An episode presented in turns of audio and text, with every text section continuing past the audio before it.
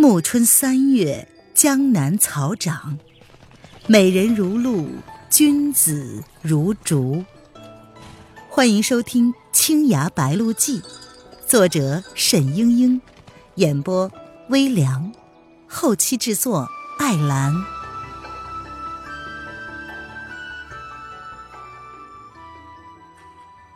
第七章，讨伐大会。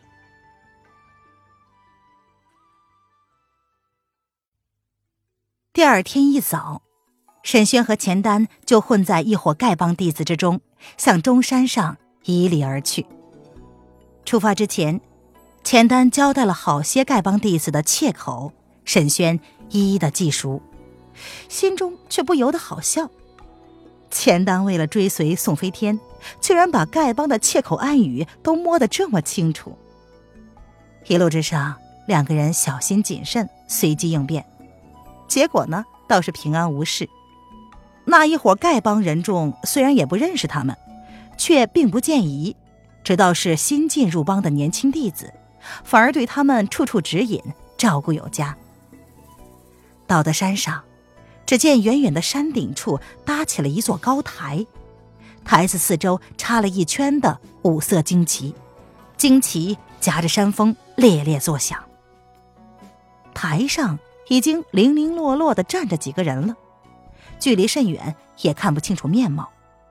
想来居中主位的一男一女，当是范定峰夫妇。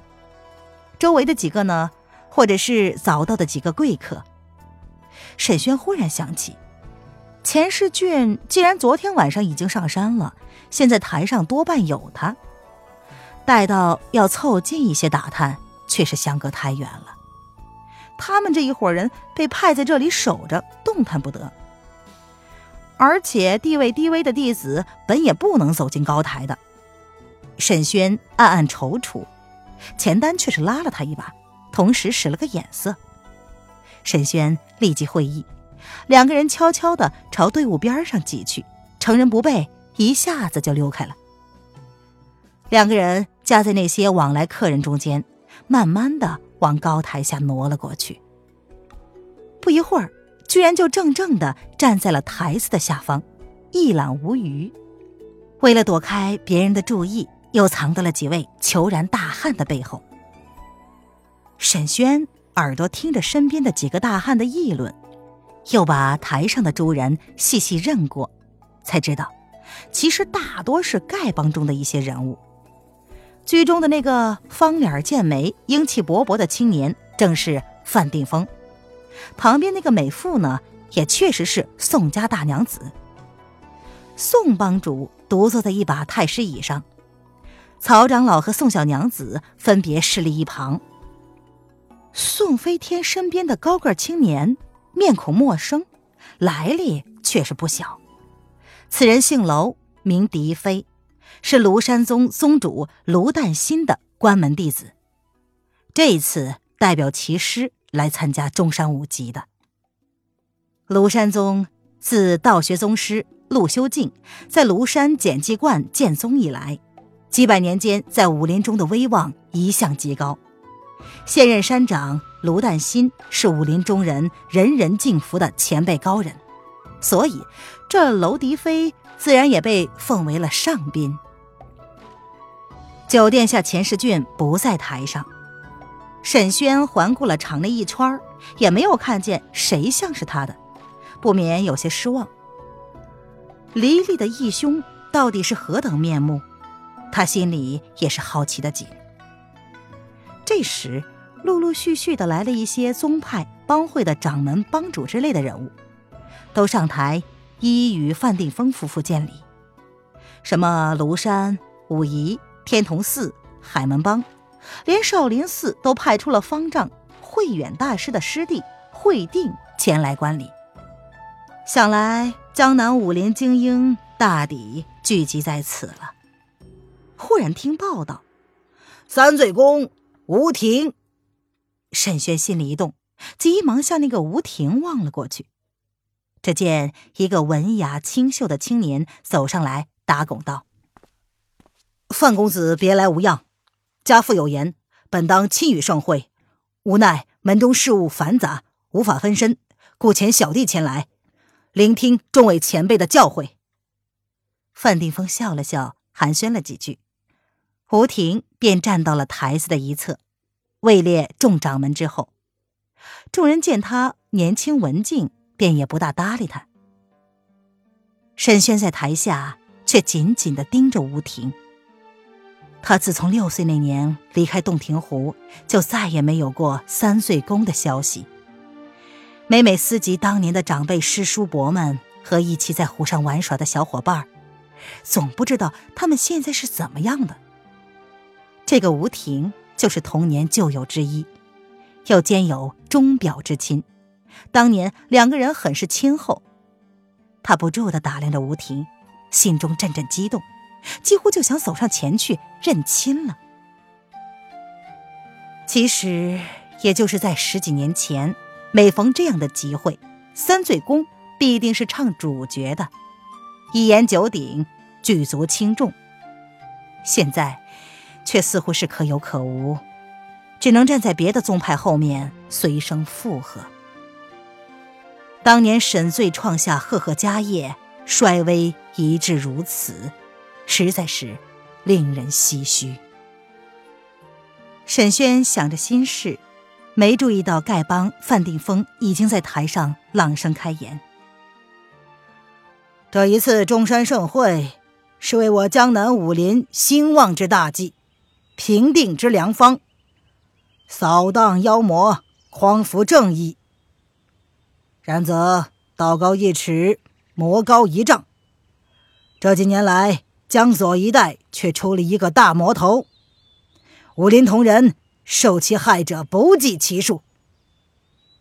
沈轩转过味儿来了，原来他们在这里开会，是商量一起对付什么人来着。台上的楼迪飞正色问道：“范兄所言之人是叶来夫人吧？”范地峰愣了愣。似乎没有料到这么快就被人把话挑明了，他旋即笑道：“哈，老兄真是快人快语，开门见山。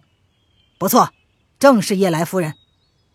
想来简继冠对于此人在江湖上的作为也有所了解了吧？”沈轩暗道：“这些人的野心可真是不小呀！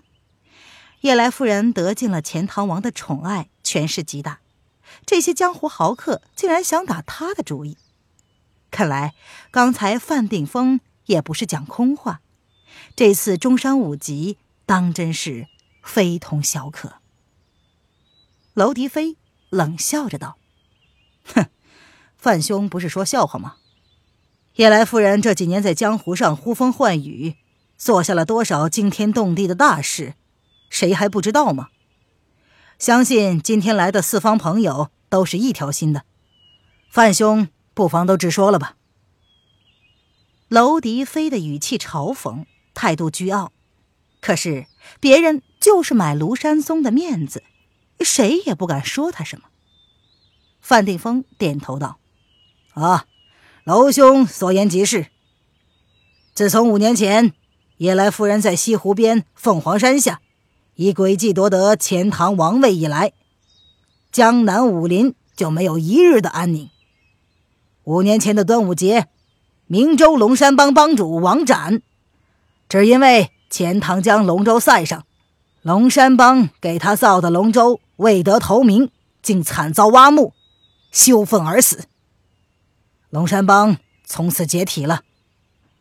四年前，景湖宗因为不肯听命于他。去谋害九殿下，结果险遭灭门之祸。掌门王女侠，唉，至今思及当日王女侠慷慨就死的悲壮场面，仍是不忍涕泪沾襟呐。是啊，海门帮帮主接着道：“当日夜来夫人说，镜湖宗庇护九殿下，乃是大逆不道。”除非有人情愿以身顶过，受他七掌不还手，否则要杀得镜湖边上流血十里，鸡犬不留。王寒平、王女侠为了一门香火不绝，不得不挺身而出，生受了那妖妇七掌毒辣无比的尸香无影手，死时尚不瞑目啊！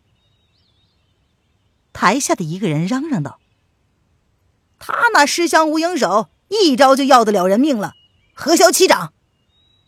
范定峰道：“他的前几掌也未使出全力，一时还不致命。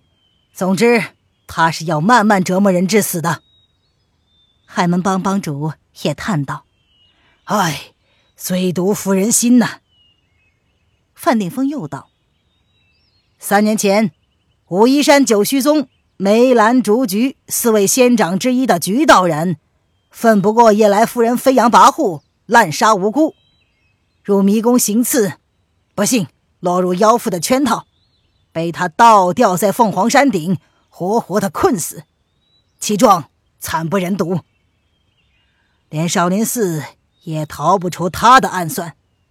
两年之前，这妖妇觊觎少林寺的武技秘籍，派人混入寺中盗取，被师傅们发现之后，不思收敛，竟然亲自上了少室山，把佛门清净之地闹得天翻地覆。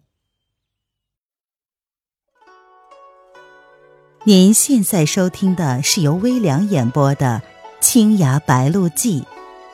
更多微凉免费小说尽在微凉微信公众号“微凉有爱”。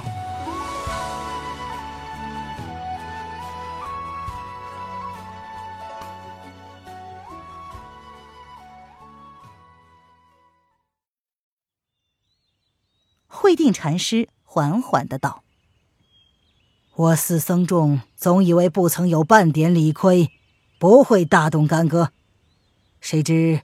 还是中了夜来夫人的奸计，几乎不得不弃死而走。后来大家勉力一战，总算将他请下山去。但大小弟子死伤不少，慧剑师兄也在那一役中捐躯了。范丁峰停了一会儿，然后又道：“还有，去年妖妇偷袭了洞庭湖的三醉宫。”以暗器杀死了五掌门的爱徒王小山，手段毒辣，亦是罕有。三醉公不曾得罪于他，何以这般下手？哼！江湖中议论起来，至今是愤愤不平的。说着，他就眼望向了吴婷。吴婷站出来道：“本宗自存与夜来夫人并无过节，汪师兄一向足不出户，不可能惹上他。”本宗当日遭此横祸，实在是思之不解，但师门大仇总是要报的。沈轩听到这里，甚是奇怪：这夜来夫人连我们三醉宫也欺负上了，看来真真是个大恶人。范定峰厉声的道：“夜来夫人心如蛇蝎，盗师逆行，危害武林，血债累累。”是可忍，孰不可忍？今日我江南武林各门各派精英，既已尽数聚集在此，总是要向那个妖妇讨个说法的。一时之间，台上台下一片哗然。大家听了范定峰历述叶来夫人的罪状，早已经是群情激愤，此时纷纷的附和道：“就是向那妖妇算账去。”这么多人命，定要妖妇血债血还！再不杀了他，只怕中土武林也早晚给他剿灭干净了。大家齐心协力，杀到钱塘王宫去！那妖妇纵有天大本事，难不成他三头六臂挡得住这许多人跟他拼命？沈轩听得这些闹声，不由得回头四周看看，突然瞥见钱丹脸色铁青，紧锁双眉。沈轩心里一动，钱丹，他既然姓钱，又是钱塘富户，难道正是钱塘王氏子弟吗？听见这些人议论叶来夫人，定然是不高兴了。嚷嚷了半天，范定峰又开言道：“各位英雄好汉，一力剿除奸邪，为天下武林平定风波，实乃是义薄云天。”范某十分敬佩，实有同负大任之心。然则此妖妇又与别人不同。底下的人问道：“又有怎么不同啊？”那妖妇不是一般的江湖武人，她身居钱塘王宫，又控制了钱塘朝中的大权。我们一众江湖好汉冲入王宫，杀了他不要紧，只怕钱塘国从此政局大乱，杀伐四起，只是苦了江左百姓啊！底下有人又叫道：“让那妖妇掌权，正科于虎，钱塘百姓早就苦不堪言了。”沈轩住在浙西，也是在钱塘王的统治之下。他听着这些话，心里暗暗称奇。夜来夫人不过是钱塘王的一个侧妃而已，然而辅政也是有限的。何况。这几年，钱塘国内虽然谈不上和亲海晏，也算得上是清明安定，钱塘百姓并无怨言呢。不过是一个侧妃得罪了一干江湖人士，又与百姓何干？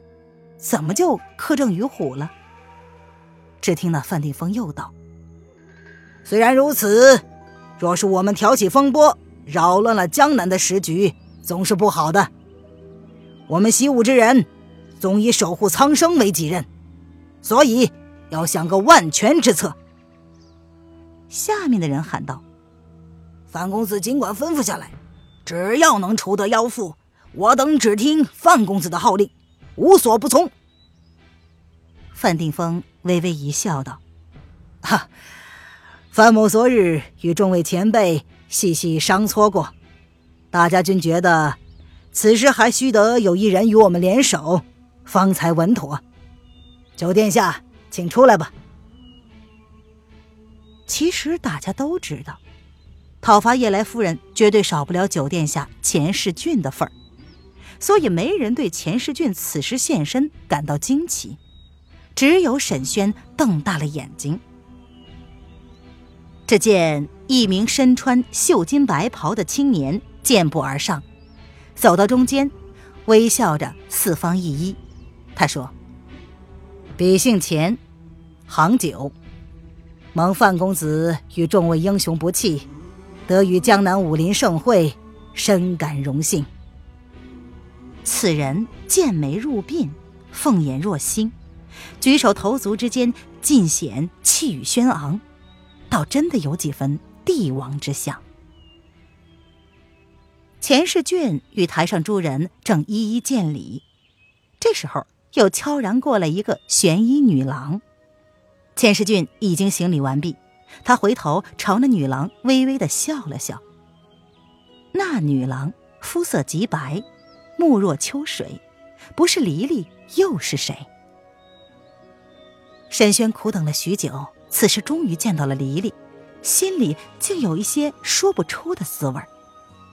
他出门游玩，并不指望真的能找到黎黎。意外的碰见了，自当欢喜。可是临行前，岳秀宁说的那番话，却不失时的在他耳边又响了起来，令他不免灰心丧气。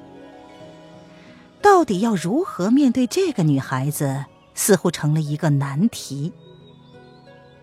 黎黎站在钱世俊的身后，一脸的漠然。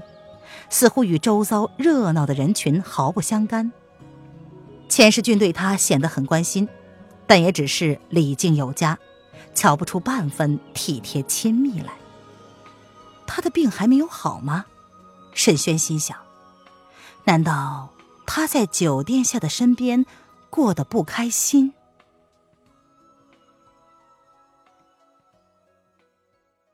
亲爱的听众朋友，本集播讲完毕。